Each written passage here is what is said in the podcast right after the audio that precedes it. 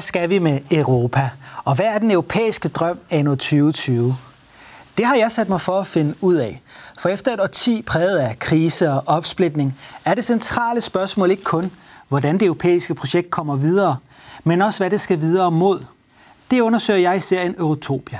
Sammen med markante gæster vil jeg i denne programrække genopdage Europa og formulere visioner for fremtiden.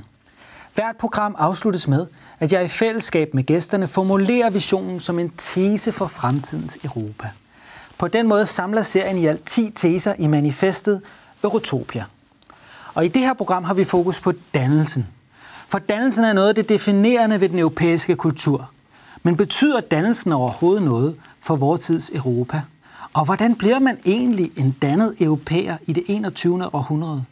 Det diskuterer jeg med mine to gæster. Mit navn er Christian Folager. Velkommen til. Og også velkommen til mine to gæster, anne Sofia Hermansen, kulturredaktør på Berlingske, og Kasper Holten, teaterchef og direktør på Det Kongelige Teater.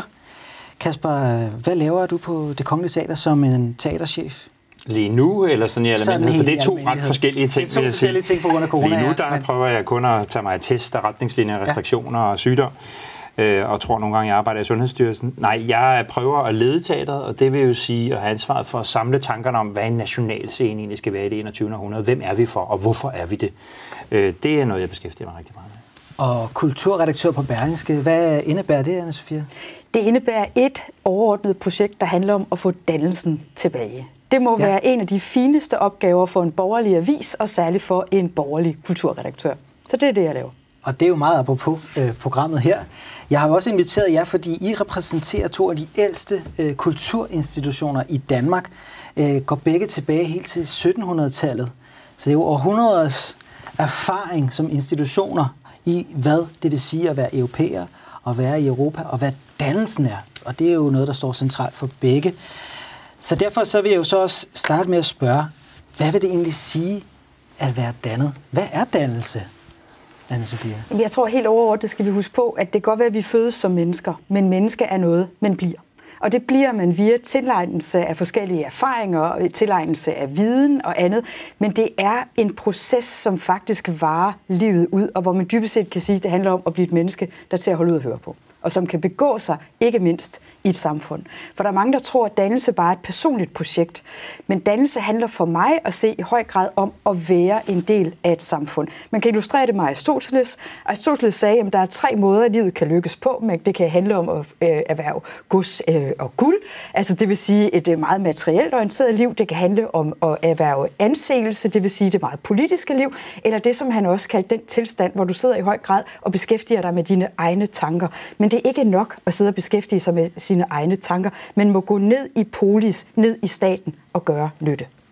Hvad ser du som, øh, hvad er dannelse ifølge dig, Kasper? Ja, men langt hen ad vejen kan jeg sagtens skrive under på Anne-Sophias uh, definition. Det, ja. det, det synes jeg, der er meget rigtigt i. Så jeg vil hellere tage det et skridt videre og sige, for mig handler dannelse i vores tid så også om at få fortalt folk, at dannelse handler ikke om noget, man skal have gjort færdigt eller krydset af. Folk har en følelse af, at hvis jeg har læst de 10 bøger, hvis jeg har set de to teaterstykker, så er jeg dannet. Men ja. det er jo først, når man kan aktivere det, at det faktisk bliver til dannelse. Og derfor handler dannelse egentlig for mig noget med at sætte sig selv i stand til at være nysgerrig på verden. Vi lever i en tid, som gerne vil tilbyde hurtige, lette svar, simple løsninger, øh, underholdning, der gør en ligesom tilfredsstillet. En sult bliver mættet på kort bane. Men det med at kæmpe for nysgerrigheden. Og jeg tror, at det mærkelige er, at jo mere man, jo mere man spiser af dannelse, jo mere appetit får man også på verden. Må jeg ikke tilføje noget mm. til det? At det er, dannelse er blevet på en eller anden måde øh, sådan decimeret til at være etikette. Mm. Altså det der med at spise med sølvbestik, mm. ride en hest, mm. drikke vin af karaffel og sådan noget, Emma Gad-agtigt. Og det er en decimering af dannelsen. Det er nemlig meget, meget rigtigt. Det handler om udsynet, nysgerrigheden. Jeg mener også, at der er en, der på et tidspunkt har sagt, at dannelse er at have udvidet nysgerrighed, ja. også over for de synspunkter, der ikke er ens egne. Lige præcis, og der var noget af det, Anne-Sophia sagde, som jeg, som jeg rigtig godt kan lide, som handler om den der grundlæggende tanke om, at jeg skal gøre mig umage for fællesskabets skyld. Altså, hvis jeg læser en bog, så får vores samfund det bedre af det. Øh, og hvordan kan det være? Ja, det kan vi ikke overføre en til en, eller vise et resultat af. Det kan ikke måles i en direkte forstand. Men jo mere jeg gør mig umage med at tænke over min tilværelse som menneske, jo mere jeg gør mig umage med at reflektere over verdens tilstand, jo mere kommer det forhåbentlig vores samfunds debat, vores samtale, vores, vores, også vores kollektiv til gode. Og det er nemlig, fordi det handler i høj grad også om at Øh, på tysk er der sådan en fantastisk ord, der hedder også en andersætzen, altså at man udsætter sig selv for andres holdninger mm. med nysgerrighed. Så dannelse er en, en proces. Der er vel også på et tidspunkt et, et resultat, kunne man sige. Altså på et tidspunkt kan man, kan man sige, jeg er dannet. Hvornår er man så det? Resultatet det er dybest set, når du til at holde ud at være sammen med, og kan indgå i et fællesskab med andre. Men nu har vi jeg tror, talt... hvis man siger, at jeg er dannet, så er man formentlig ikke så rigtig dannet, dannet nu. Nej. Men, ja, Men nu bliver jeg altså nødt til også at være havkatten i hyttefadet, fordi der er sket et dannelsestab. Altså lad os også komme til makronerne, fordi vi kan godt blive enige om, at det er vigtigt med dannelse osv., men det er som om, at det der led mellem den enkelte og samfundet, det eksisterer altså ikke i lige så høj grad som tidligere. Og der er opgaven faktisk at få det geninstalleret, og der mener jeg, at kulturen spiller en enestående mm. rolle. Mm. Men det er selvfølgelig en af bagsiderne af medaljen ved det fantastiske, der også er i kulturens demokratisering, det at vi i dag ikke nødvendigvis har en kanon eller et dannelsesapparat, som forudsættes og skulle udstyres med bestemte egenskaber. Det, at vi alle sammen kan redigere vores egen avis ved at klikke af. Jeg vil gerne have nyheder om håndbold og øh, opera, og så får jeg kun det, i stedet for i en omnibusavis at blive udsat for nyheder om basketball og litteratur i stedet for.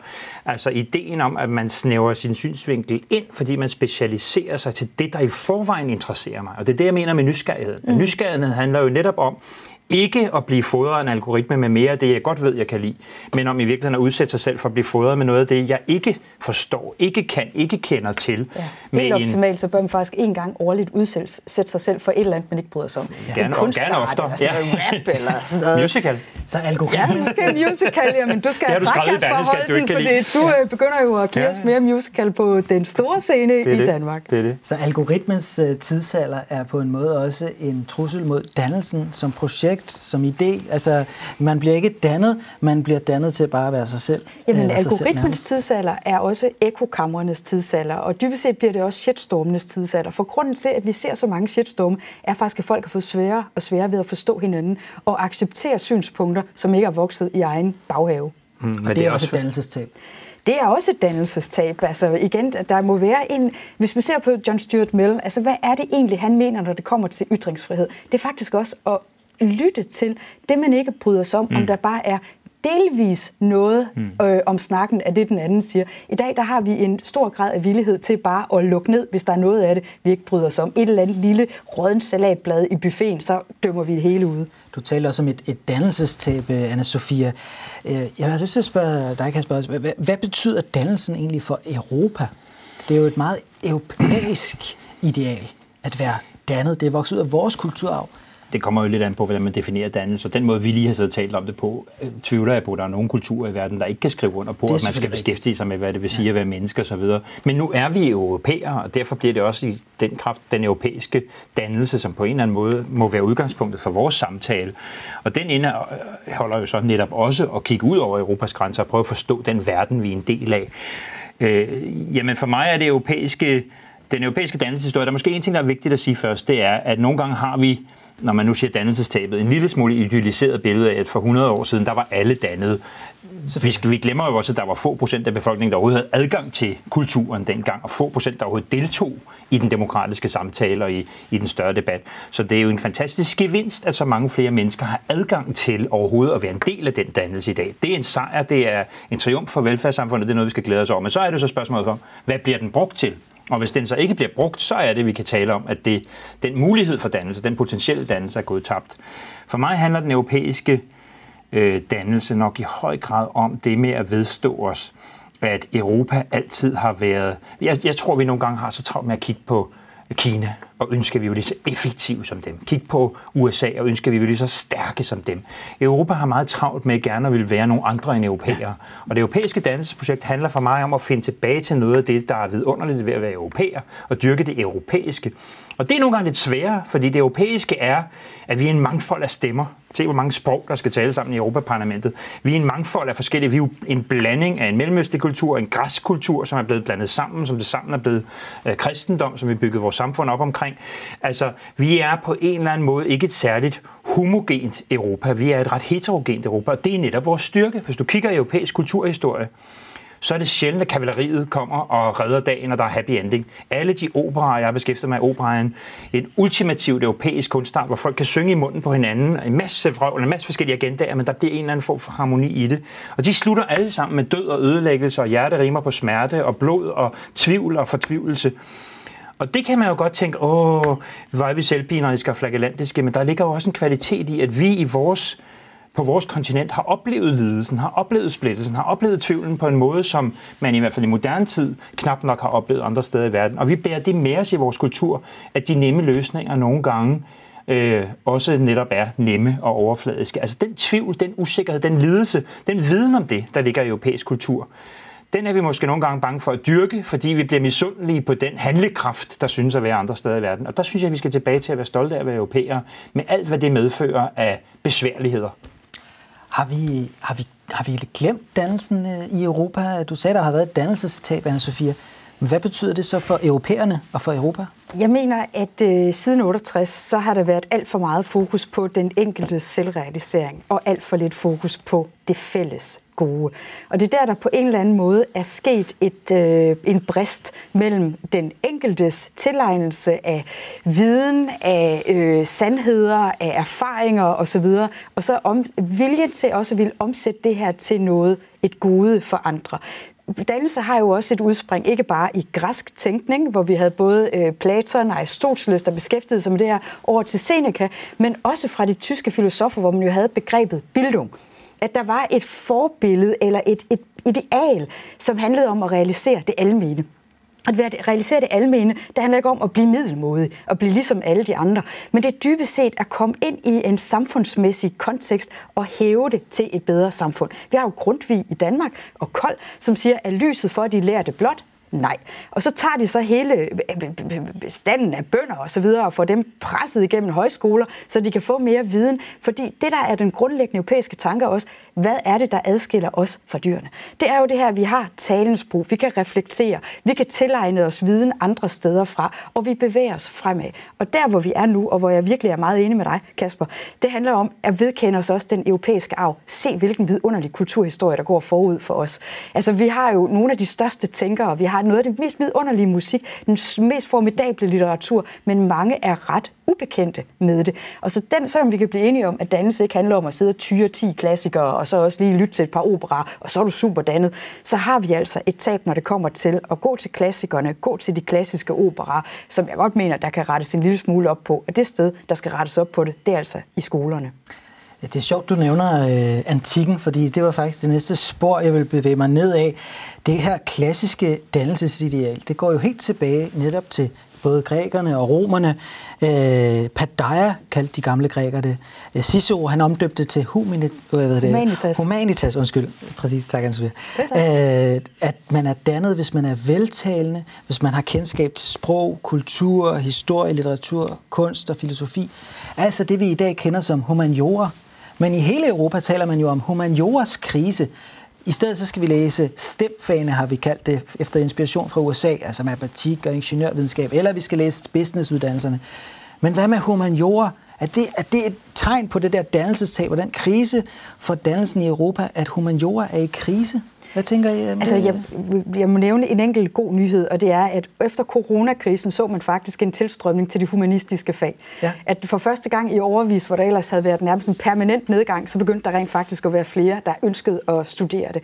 Vi ser det samme også øh, i USA, hvor folk de også har en forøget interesse for det, man kan kalde for ånd.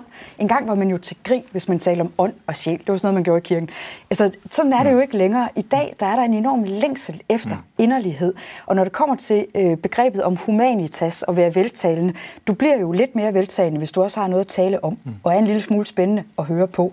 Og det bliver du ikke mindst af at beskæftige dig med noget, som er anderledes end dig selv, det vil sige med nogle folk, der har nogle andre holdninger. Jeg tror også, man skal være forsigtig med at forveksle måske her den korte bane og den lange bane. Det kan godt være, at der er humanistiske uddannelser, der oplever det under pres, og det er de givetvis, fordi den måde, du lige beskrev det på, og så citerede mm. grækerne for, jeg er ikke sikker på, at de mente sådan, så kommer det jo lidt til at lyde som endnu et indlæg i præstationssamfundet, hvor det handler om at kunne vise, hvor mange, jeg kan tale syv sprog, så er jeg mere dannet end dig, der kun kan tale sex. Nej, de taler om veltalenhed, ikke ja, ja. at man kan mange sprog, men ja. Men, men altså, det handler ikke om at kunne demonstrere, hvor overlegen man er. Tværtimod måske at dannelse noget, der kombineres lidt med ydmyghed, fordi man faktisk, jo mere man læser, jo mere man søger at forstå verden, bliver ydmyg over for verden.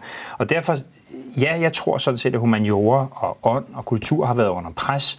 Øh, dels anne Sofia tager det tilbage til 68. Jeg tror også, det har rigtig meget med, og de hænger jo så sammen, demokratiseringen af kulturen, internettets måde at fungere på, den teknologiske revolution, vi står midt i, som vi ikke har lært at håndtere endnu, men jo også hele ideen om præstationssamfundet, New Public Governance, ideen om, at alting skal måles og vejes, vi skal kunne se en effekt. Hele vores tænkning af det økonomiske menneske har jo sat sit præg, fordi humaniora jo typisk ikke giver et økonomisk afkast på kort bane på samme måde, som ikke er demonstrerbart på samme måde, men som vi alle sammen ved og mærker under coronakrisen har en enorm værdi for os alligevel som mennesker.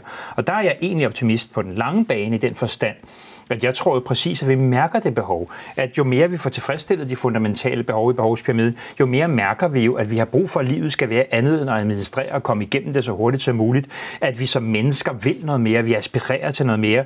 Og jo sådan set også, at vi, hvis vi kigger på erhverv, kan se, at tager du sådan megatrenden over lang tid, så bevæger vi os jo fra industri- og landbrugsproduktion til noget, der er meget mere vidensbaseret, meget mere baseret på idéer, på tænkning, på dannelse.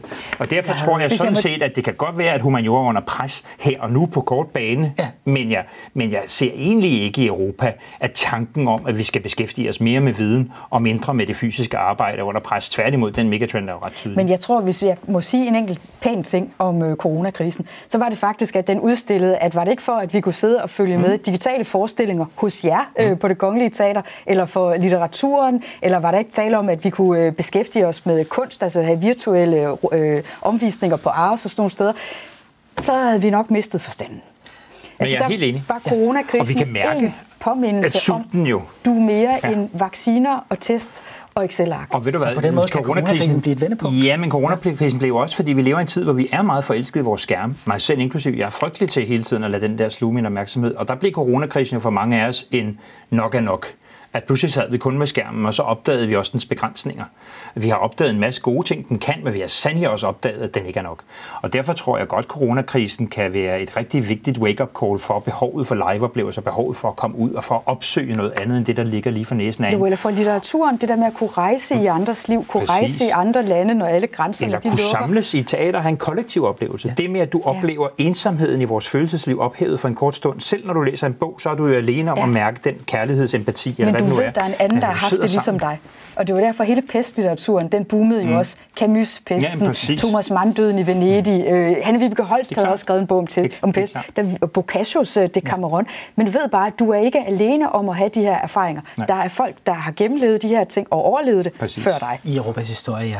I uh, sidste år, der lavede jeg en uh, serie om de unges Europa, og der havde jeg også besøg af den unge tyske forfatter uh, Simon Strauss, der jo er søn af den berømte uh, manuskriptforfatter Boto Strauss. Og øh, han mente, at grunden til, at EU er i krise, det er, fordi det er en åndelig krise.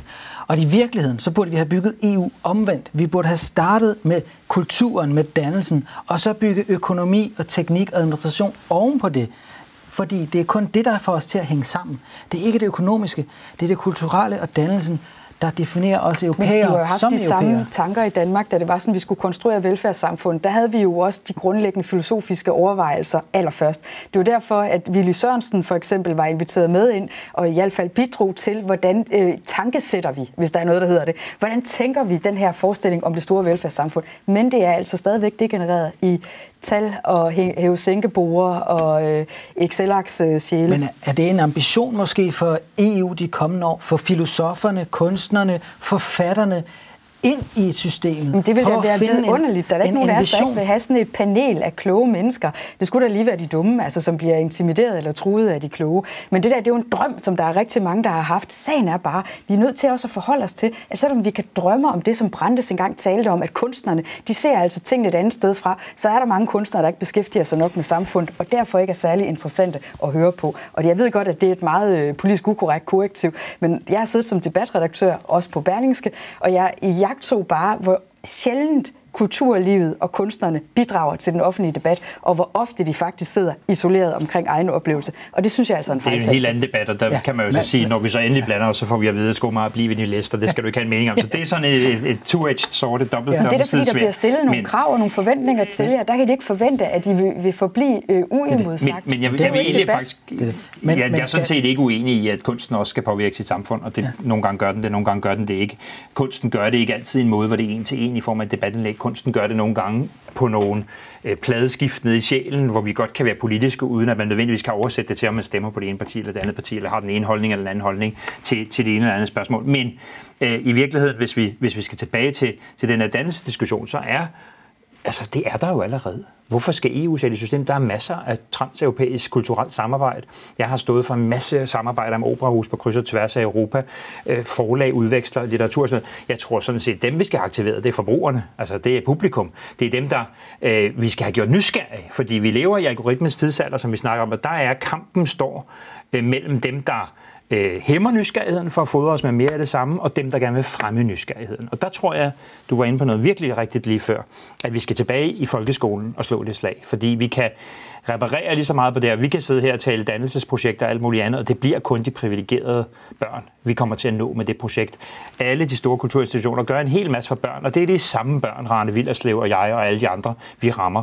Vi skal langt bredere ud. Det er jo ikke sådan, at du er mere prædisponeret for klassisk musik eller for øh, ballet, fordi du er født i Nordsjælland. Det er bare fordi, du fik chancen. Og derfor skal flere børn have chancen for at opleve, hvordan litteratur, hvordan teater, hvordan musik kan gribe ind i deres liv, hvordan det kan åbne for nogle andre kompetencer, end dem man ellers lever med i skolen. Vi havde sidste år en forestilling ude på Amager skole, hvor fjerde klasse havde været igennem et langt forløb med vores kunstnere, og så opførte de selv nødknækkeren. Og da skolelederen sagde til mig bagefter, der er en grund til, at vi bliver ved med at invitere det kongelige teater, det er fordi, der er altid nogle andre børn, der shiner. Så bliver man jo pavestolt. Det der med at åbne de muligheder, ikke som tvangsstof, men den, de muligheder, det giver dit liv, når du opdager, hvad kulturen kan, det skal vi dyrke noget mere. Og derfor er folkeskolen fuldstændig essentiel, at vi skal væk fra den tænkning om, at det folkeskolen handler om så effektivt som muligt at uddanne perfekte små, undskyld, jeg siger det, men kinesere, der kan slave så hurtigt som muligt igennem maskinen, men kreativt, selvstændigt, nysgerrige tænkende mennesker. Nysgerrigheden er for mig at se den værdi, der er allermest under pres i verden i øjeblikket. Men og nysgerrigheden, kunne det, den skal vi slås det ikke. Kunne det ikke være en ambition for, for EU, Kasper, at alle børn i Europa skulle have de muligheder. At kulturen, den europæiske jo. kultur og dannelse skulle ud til alle børn, uanset hvor de vokser op. Men skyld ingen alarm, skal du organisere. Kære venner, ja. det eksisterer jo allerede. Der er sket det væsentlige i folkeskolen, at det er gået fra at have været et kald at have været et højt prestigejob, at være underviser og være folkeskolelærer, til at det i dag i høj grad er et spørgsmål for mange, altså bare om timer og løn. Altså den her kaldstanke vil være essentiel at få tilbage, fordi vi har den enestående mulighed i vores uddannelsessystem for at præsentere vores børn for, øh, for litteratur, for musikkens øh, forunderlighed, for øh, hvorfor kunsten er vigtig osv. Den eksisterer. Platformen er der. Men når jeg siger det her med offentlig debat, som jeg er nødt til at vende tilbage til, så er det da klart, at når man blander sig som kunstner, så mødes man også med modstand. Det gør politikere jo også. Det gør alle andre. Det er jo offentlig debat. Det er jo også der, jeg tror, det væsentlige er jo bare at møde hinanden med åbenhed. Jeg tror, at næsten den værste skæbne, det er ikke at blive taget seriøst. Det vil sige, at folk er revne ligeglade med det, man skriver, så man næsten hellere øh, bekriges. Jamen, vi er sådan set slet ikke uenige, så der er ingen grund til at tage en lang slagsmål om det. Fordi... og øh, mere øh, offentlig debat, men der trods alt også prøve at puste en lille smule mere prestige ind i vores skoler, og måske også ind i selve det værv at være lærer, som er noget af det mest ærefulde, man overhovedet kan begive sig ud i. Men kunne I se en fordel for jer i, at man som Europa begyndte at sætte målsætninger for det her, talte det op, lavede nogle flere fælles europæiske kulturprogrammer. Altså vi har jo for eksempel Eurovision, det er så et popkulturelt øh, program, men det samler jo øh, hele Europa og store dele af befolkningerne om et fælles europæisk erfaring kunne vi have flere sådan nogle øh, typer Der findes sådan set også EU-programmer, Creative Europe og andre. Det, det, det strander jo lidt til en masse teknikaliteter og byråkrati, fordi det er skatteyderpenge, der bliver investeret i det, og så er man nødt til også, fordi ellers så kommer aviserne jo efter, og så siger, nu er pengene blevet spildt, og hvorfor var der ingen kontrol? Og så siger man, at man skal afbyråkratisere den offentlige sektor, samtidig med, at man indfører noget mere kontrol, og det er det dilemma, vi står med. Bare et lille land som Danmark, og når du så ganger det op og gør det på europæisk plan, så bliver det hurtigt meget teknisk og meget i virkeligheden ufleksibelt i forhold til kulturens behov, som jo altid er en agilitet, en tænken ud af voksen en, en forandring øh, i snarere end at skulle passe ind i systemet. Der er jo altid vel til gode se det, der fungerede for fem år siden, fordi det er jo sådan, systemer virker, at man kopierer en eller anden struktur, der har været succesfuld. Så, så jeg tror, ja, det kan godt være, at man kan lave nogle fantastisk vellykkede EU-kulturprogrammer. Jeg tror sådan set, at EU er godt til at være et handelssamarbejde. Det er måske delvist godt til at være et politisk samarbejde. Det har sine styrker og sine svagheder.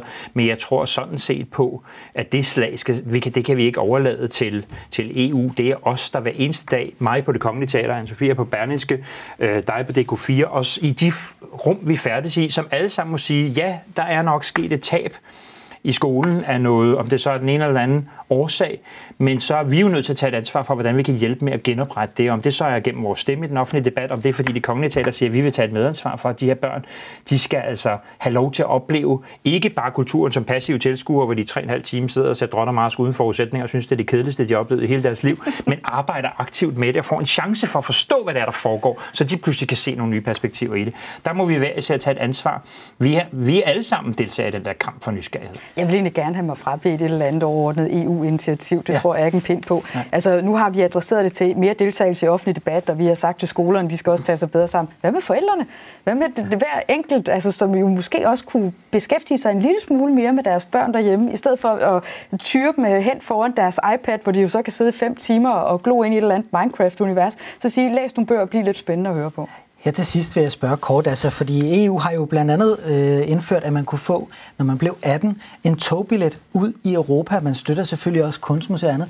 Kunne det være sådan et eksempel på, hvordan EU helt konkret kunne gøre noget for alle unge europæere til at komme ud og blive dannet? have sådan et EU-initiativ, sådan helt overordnet, som så var presser ned, tror jeg simpelthen ikke, det får gang på jord. Nej. Altså, hvad med at åbne det eventyr, som litteraturen og viden egentlig er? Altså, ja. det mener jeg i høj grad også som borgerlig, det er en forældreopgave ja. at lukke op for det, Forældre, først og fremmest. Ja, jeg tror også, som jeg var inde på, jeg tror, at Europa er kendetegnet ved sin diversitet og sin mangfoldighed, sin modsætningsfyldthed, og derfor, hvis du skal presse det ned i et program, hvor alle skal have serveret en eller anden kanon, der er de her 10 værker, så er det jo europæer. Det, det tror jeg ikke er sådan, kultur fungerer. Jeg er helt enig i, at EU skal bruge sin platform også til at fremme kulturel og en dannelsesmæssig dagsorden i Europa Europa, men det tror jeg ikke, vi gør nødvendigvis ved at sige, at alle europæiske børn skal møde det på den samme måde. Men så jeg er ikke sikker på, at det er et EU-projekt, det er et europæisk projekt. praktik, altså i stedet for, at du øh, bøffer ud og kommer i praktik på en eller anden fodboldklub eller sådan noget, så simpelthen sige, at vi har øh, hvert år i 8. klasse, så du, skal du en uge ud et sted, så kan de myldre hen til dig, mm. eller hen til Rane Villerslev på Nationalmuseet osv en Kom med. På Fyn har de vist haft sådan en kulturkår, for der alle institutioner, der skal udbyde nogle tilbud, så kan skolerne vælge ind, men de skal have et af forløbene, eller hvordan man nu kan strikke sammen. Der er masser af måder at gøre det på. Men skab noget, skab noget med frihed og diversitet i det. Der er i hvert fald masser at tage fat på, hvis man skal rette op på dannelsen i Europa. Her inden øh, programmet, så har jeg bedt jer om at bidrage med lidt tanker om øh, dannelsen og hvad vi kan gøre, og hvad den betyder for Europa til den her tese til vores øh, manifest. Og det er så sammenfattet, og vi nu læser op for seerne, så de har noget at tage med sig fra programmet. Nu vil vi se, vi er enige i det, du har sammenfattet. det finder vi ud af, men de kommer, lyd, ordene er sådan. Europæerne har siden antikken været optaget af og dyrket dannelsen som et ideal for opdragelsen – at være dannet er således også et spørgsmål om at være europæer. For uden indsigt i vores egen kulturarv, er vi som blinde passagerer på et skib, hvis destination vi ikke kender og ej bestemmer. Med globaliseringens amerikaniserede massekultur har vi europæere desværre mistet noget af forbindelsen til alt det, som definerer os som europæere, og på den måde overladt styringen af skibet til en anden kaptajn. Derfor må det store mål for Europa i det 21. århundrede være at genopdage og genopfinde det europæiske dannelsesideal. For kun derved kan vi forblive europæiske i en verden domineret af Kina og USA. Og med de ord vil jeg sige tusind tak, fordi I kom her og var med i dag. Hvor har Anne Sofia fra Berlingske og Kasper Holten fra Det Kongelige Teater. Og tak til alle seerne derude, der fulgte med. Husk, at vi snart er tilbage her på kanalen med en ny vision for Europa.